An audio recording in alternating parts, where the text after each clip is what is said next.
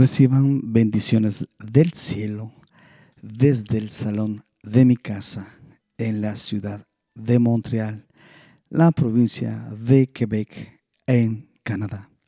A todos y a cada uno de ustedes, queridos oyentes, una vez más empezaremos este episodio leyendo ahora unos versículos em, de la Biblia que son palabras directas de nuestro Señor Jesucristo que nos dejó para que vivamos en ella. Leeremos el libro de Juan, capítulo 14, del verso 15 al 17. Y dice de la siguiente manera, San Juan, capítulo 14, verso 15 dice, si me amáis, guardad mis mandamientos.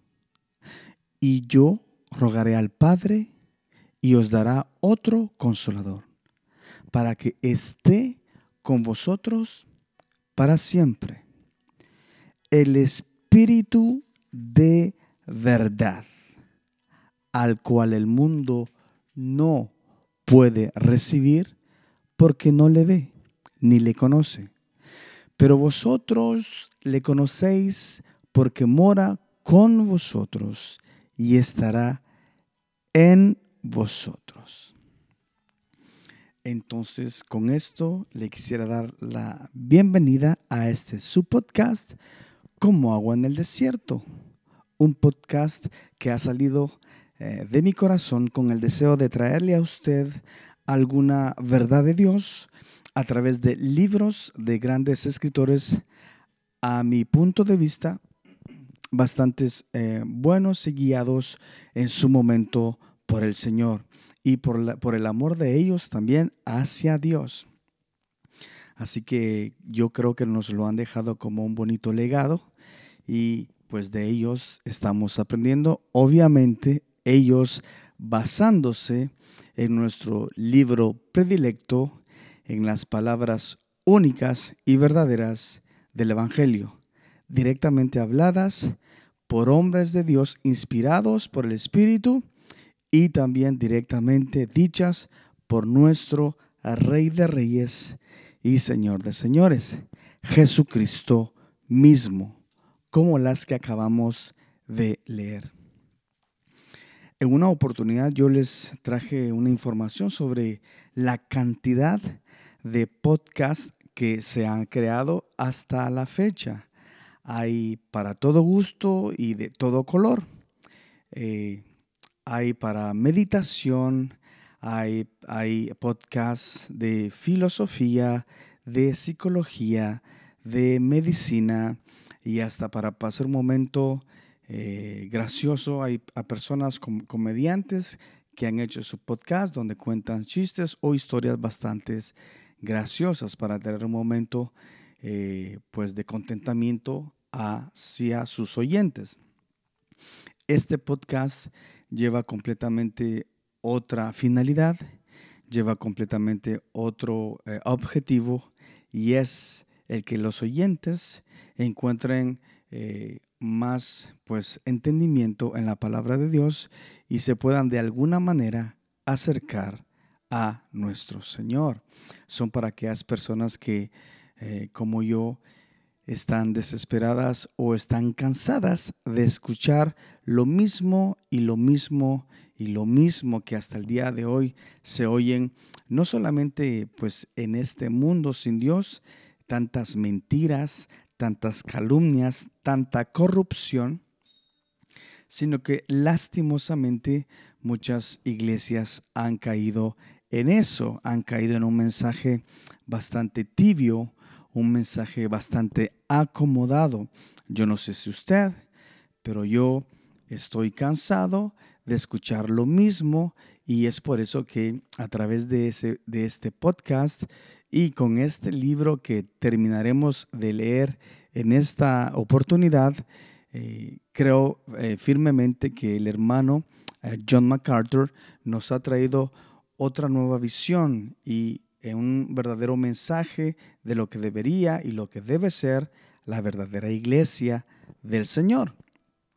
Sobre todo en estos últimos tiempos, cuando tanto usted como yo sabemos y reconocemos que los tiempos están eh, siendo cada vez más difícil porque nuestra esperanza, la segunda venida de nuestro Señor Jesucristo está cada vez más cercana, eh, es cuando pues el enemigo se ha lanzado con todos sus dardos para destruir la iglesia del, del santo.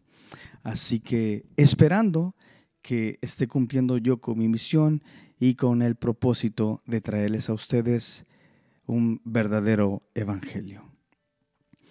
Y por si algún momento a usted le entra la duda, tenga la libertad de ir a buscar al Señor en oración y pedirle que le muestre a usted si lo que estos hermanos dicen, eh, pues eh, están en la razón y es cierto. Obviamente son hermanos tanto imperfectos como nosotros, quizás no al 100% eh, tendrán toda la razón, más sin embargo, lo que yo, lo que me preocupo y lo que yo busco es que se relacionen y se lleven basándose en la palabra de Dios, en la Biblia. Para mí, eso es lo más importante. Se pueden equivocar de alguna u otra manera, o pueden tener sus propias ideas. Eso no me molestaría si son sus puntos de vista.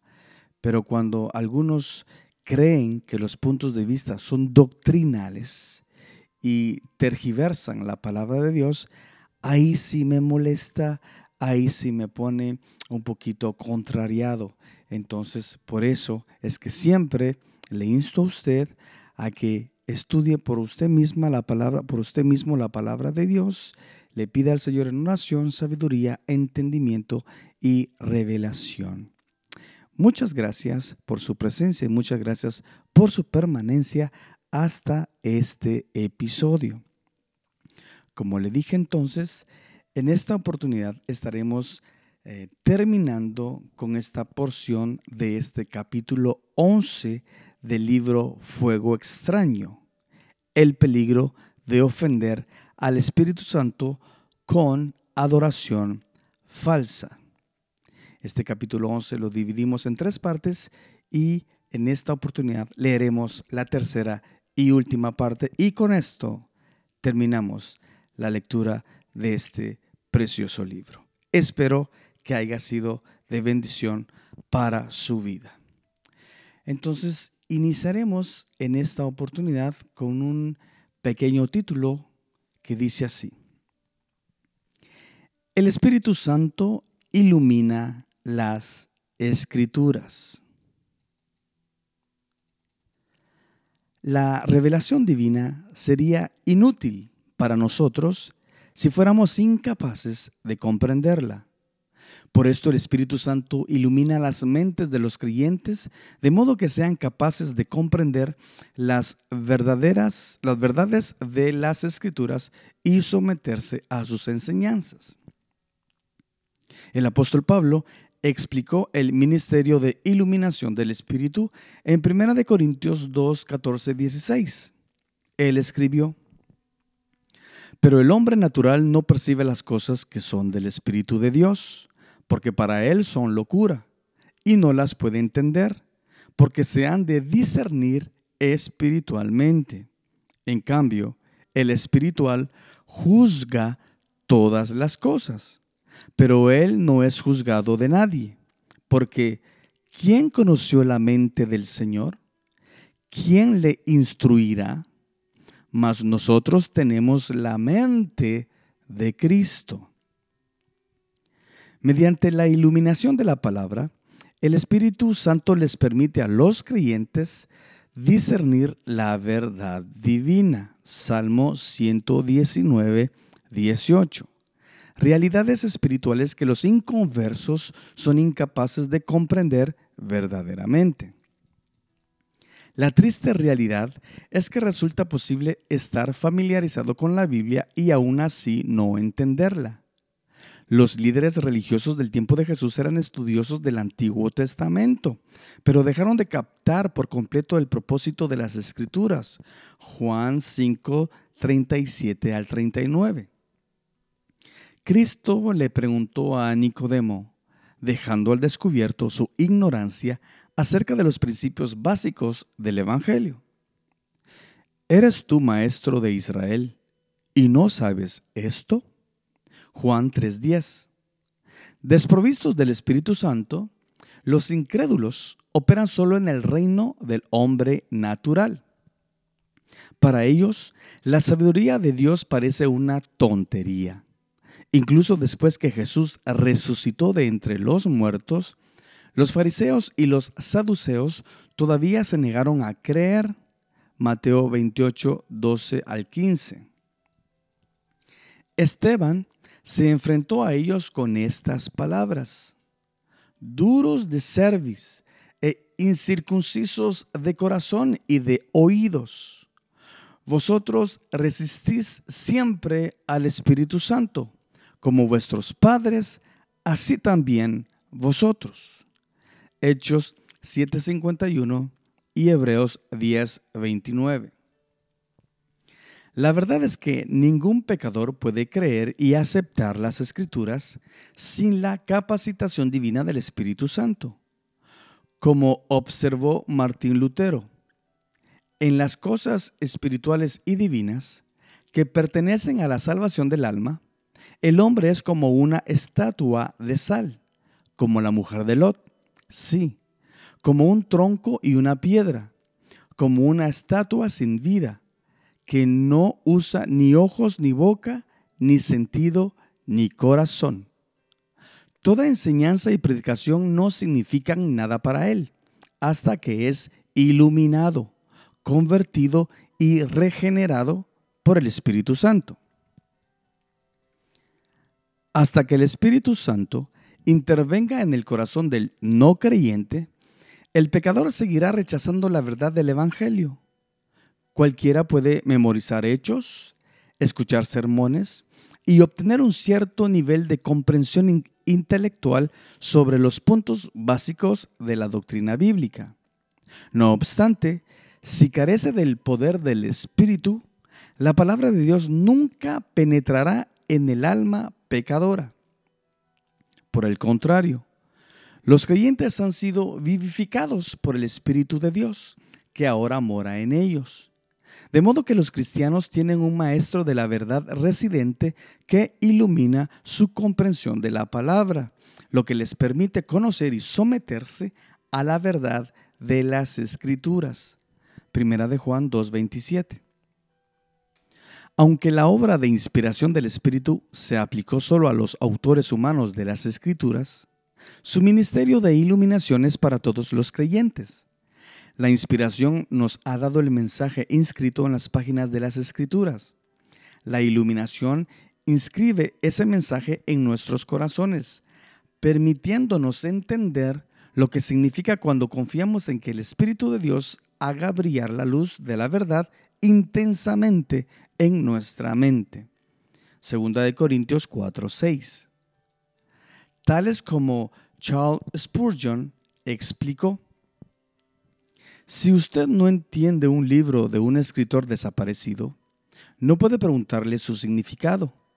Pero el espíritu que inspiró las sagradas escrituras vive para siempre y se deleita en abrirles la palabra a los que buscan su instrucción.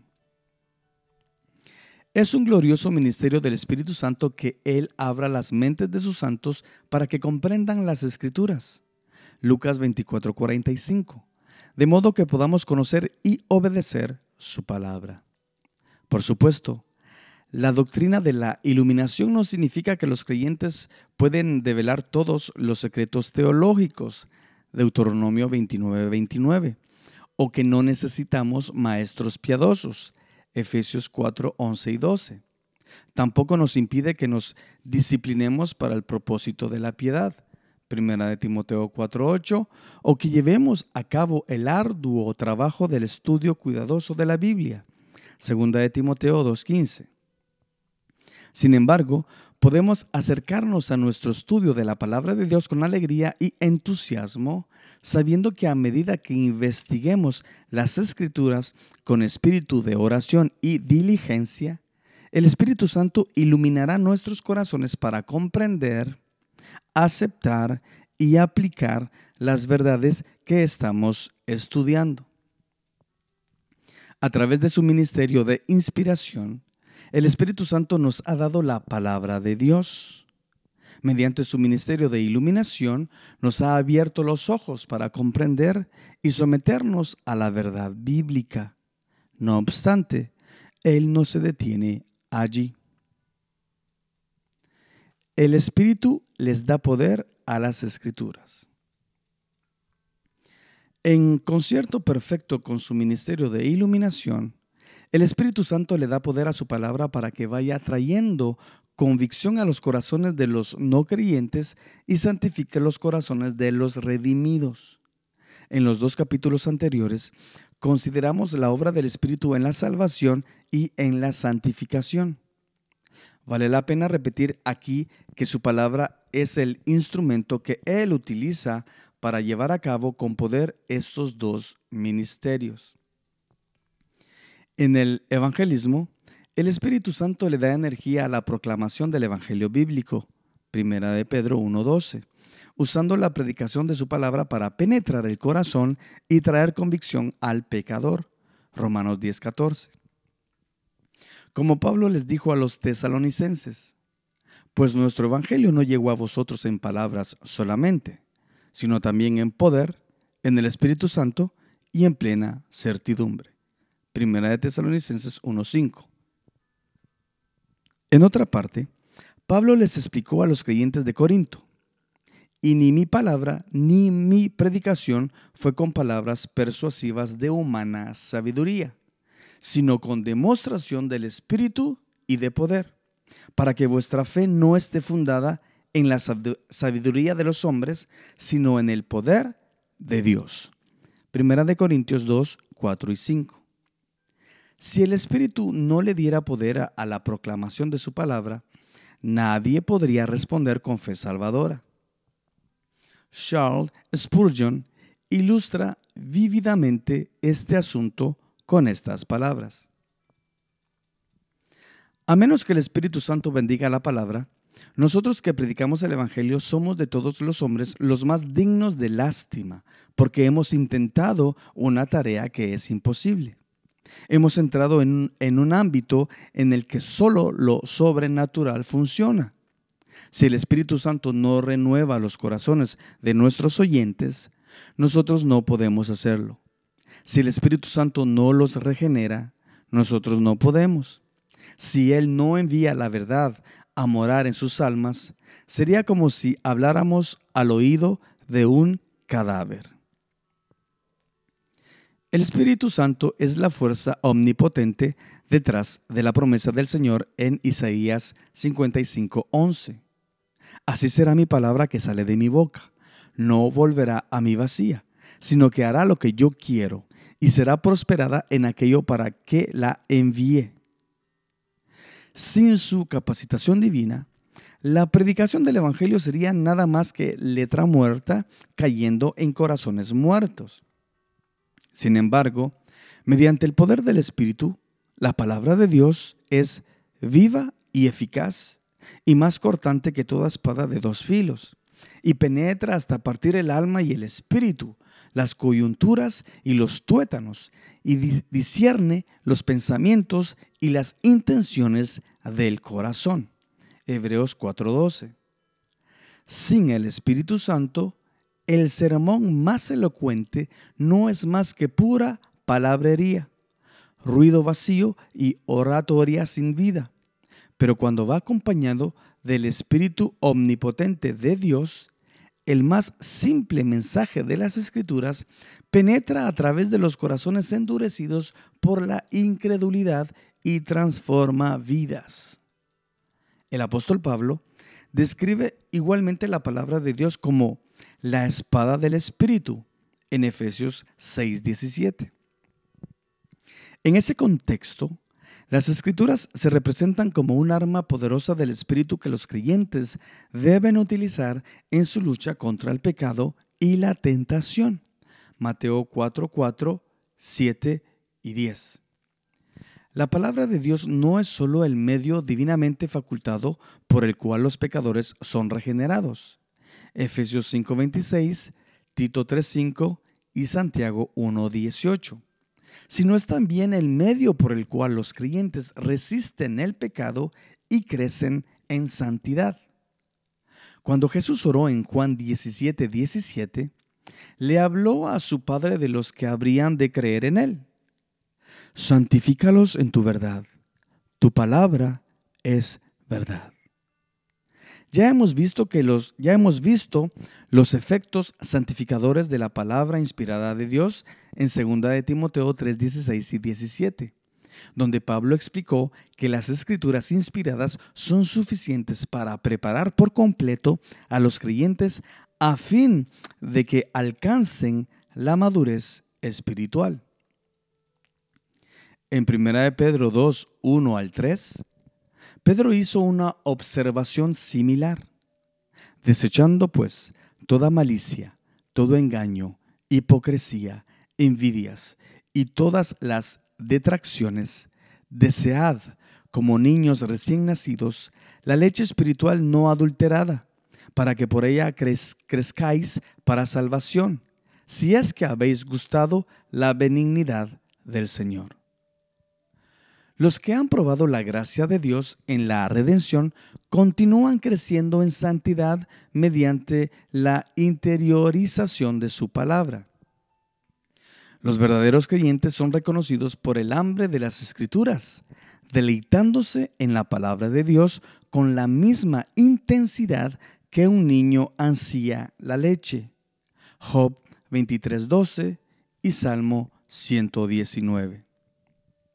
Y en todo esto, estamos siendo conformados a la imagen de Cristo, un ministerio que el Espíritu lleva a cabo mediante la exposición de nuestro corazón a la revelación bíblica acerca del Salvador. Segunda de Corintios 3:18. Él hace posible que la palabra de Cristo more en abundancia en vosotros. Colosenses 3:16. Una frase que es paralela al mandato paulino de sed llenos del Espíritu. Efesios 5:18. Para que el fruto de una vida transformada se vea en la forma en que expresamos nuestro amor a Dios y los demás. Efesios 5:19 y 6:9.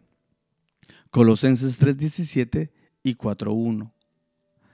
Cuando el poder del Espíritu Santo se manifiesta, no produce caídas sin sentido al suelo un desbordante balbuceo incoherente, zumbidos de éxtasis o sofocos de emoción.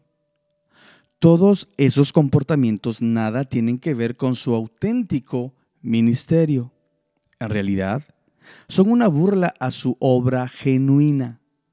Cuando el Espíritu Santo se está moviendo, los pecadores son liberados del pecado por medio del poder de su palabra y transformados en nuevas criaturas en Cristo. Ellos se emocionan por la santidad, adoran con entusiasmo, reciben poder para el servicio y desean aprender las escrituras. Debido a que aman la verdadera obra del Espíritu, aman el libro que Él le ha dado a la iglesia. Por lo tanto, sus vidas se caracterizan por un amor reverente, profundo y fiel tanto a la palabra de Dios como al Dios de la palabra. Se honra al Espíritu al honrar las escrituras. Aunque los carismáticos dicen representar al Espíritu Santo, su movimiento ha mostrado una persistente tendencia a enfrentarlo contra las escrituras, como si un compromiso con la verdad bíblica de alguna manera pudiera apagar, contristar o de alguna manera inhibir el ministerio del Espíritu. Sin embargo, nada podría estar más lejos de la verdad. La Biblia es el libro del Espíritu Santo. Es el instrumento que Él utiliza para traer convicción de pecado, de justicia y de juicio a los incrédulos. es la espada con la cual le da poder a la proclamación del Evangelio, que penetra profundamente en los corazones de los que están espiritualmente muertos y los eleva a la vida espiritual. Es el medio por el cual le da rienda suelta a su poder santificador en las vidas de los que creen, haciéndolos crecer en la gracia mediante la leche pura de la enseñanza bíblica. Por lo tanto, rechazar las escrituras es rechazar el Espíritu. Ignorar, despreciar, torcer o desobedecer la palabra de Dios es deshonrar a aquel que la inspiró, la ilumina y la faculta. En cambio, aceptar de todo corazón la verdad bíblica y someterse a ella es disfrutar de la plenitud del ministerio del Espíritu, siendo lleno de su poder santificador, guiado por él en justicia y preparado con su armadura en la batalla contra el pecado y el error. Charles Spurgeon lo explicó de esta manera a su congregación. Tenemos una palabra más segura de testimonio, una roca de la verdad sobre la que descansamos porque nuestra norma infalible consiste en escrito está. La Biblia, toda la Biblia y nada más que la Biblia es nuestra religión. Se dice que es difícil de entender, pero no es así para los que buscan la guía del Espíritu de Dios. Un bebé en la gracia enseñado por el Espíritu de Dios puede conocer la mente del Señor acerca de la salvación y encontrar su camino al cielo con solo la guía de la palabra que sea profunda o simple, eso no es, esa no es la cuestión, sino que es la palabra de Dios una verdad pura e infalible. He aquí la infalibilidad y en ninguna otra parte. Este gran e infalible libro es nuestro único tribunal de apelación. Es la espada del Espíritu en los conflictos espirituales que nos esperan. El Espíritu Santo está en la palabra y es, por lo tanto, la verdad viviente. Ah, cristianos, sabed esto y así hagan de la palabra el arma elegida de guerra. La Biblia es un libro vivo, ya que el Espíritu viviente de Dios le da energía y la autoriza. La palabra nos convence, nos instruye, nos prepara, nos fortalece, nos protege y nos permite crecer. O más exactamente, el Espíritu Santo hace todas estas cosas cuando activa la verdad de las escrituras en nuestros corazones. Al ser, al creyentes, honramos más al Espíritu cuando honramos a las escrituras, estudiándolas con diligencia, aplicándolas con cuidado fortaleciendo nuestras mentes con sus preceptos y aceptando sus enseñanzas con todo nuestro corazón. El Espíritu nos ha dado la palabra. Él nos ha abierto los ojos para comprender sus vastas riquezas.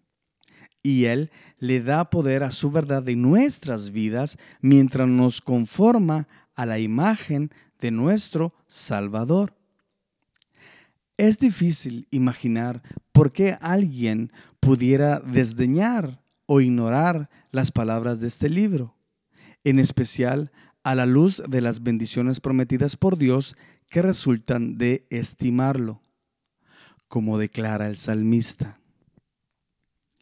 Bienaventurado el varón que no anduvo en consejos de malos, ni estuvo en camino de pecadores, ni en silla de escarnecedores se ha sentado, sino que en la ley de Jehová está su delicia, y en su ley medita de día y de noche. Será como árbol plantado junto a corrientes de aguas, que da su fruto en su tiempo y su hoja no cae. Y todo lo que hace prosperará. Salmo 1 del 1 al 3. Hasta aquí entonces hemos terminado la lectura de este tremendo libro, Fuego extraño, del pastor John MacArthur. Muchas gracias por su tiempo, muchas gracias por su permanencia a familiares y amigos y a las personas que también se unen cada vez a este podcast o lo oyen. Así que muchas gracias. Mañana entonces, eh, mañana o en la próxima oportunidad, eh, leeremos otro tremendo libro de este gran escritor A.W. Tozer. Pero antes de despedirme en esta oportunidad, les quisiera dejar una frase de este pastor A. W. Tozer que dice así. La religión moderna se enfoca en llenar la iglesia de gente. El verdadero evangelio se enfatiza de llenar a la gente de Dios. Reciban bendiciones y hasta la próxima.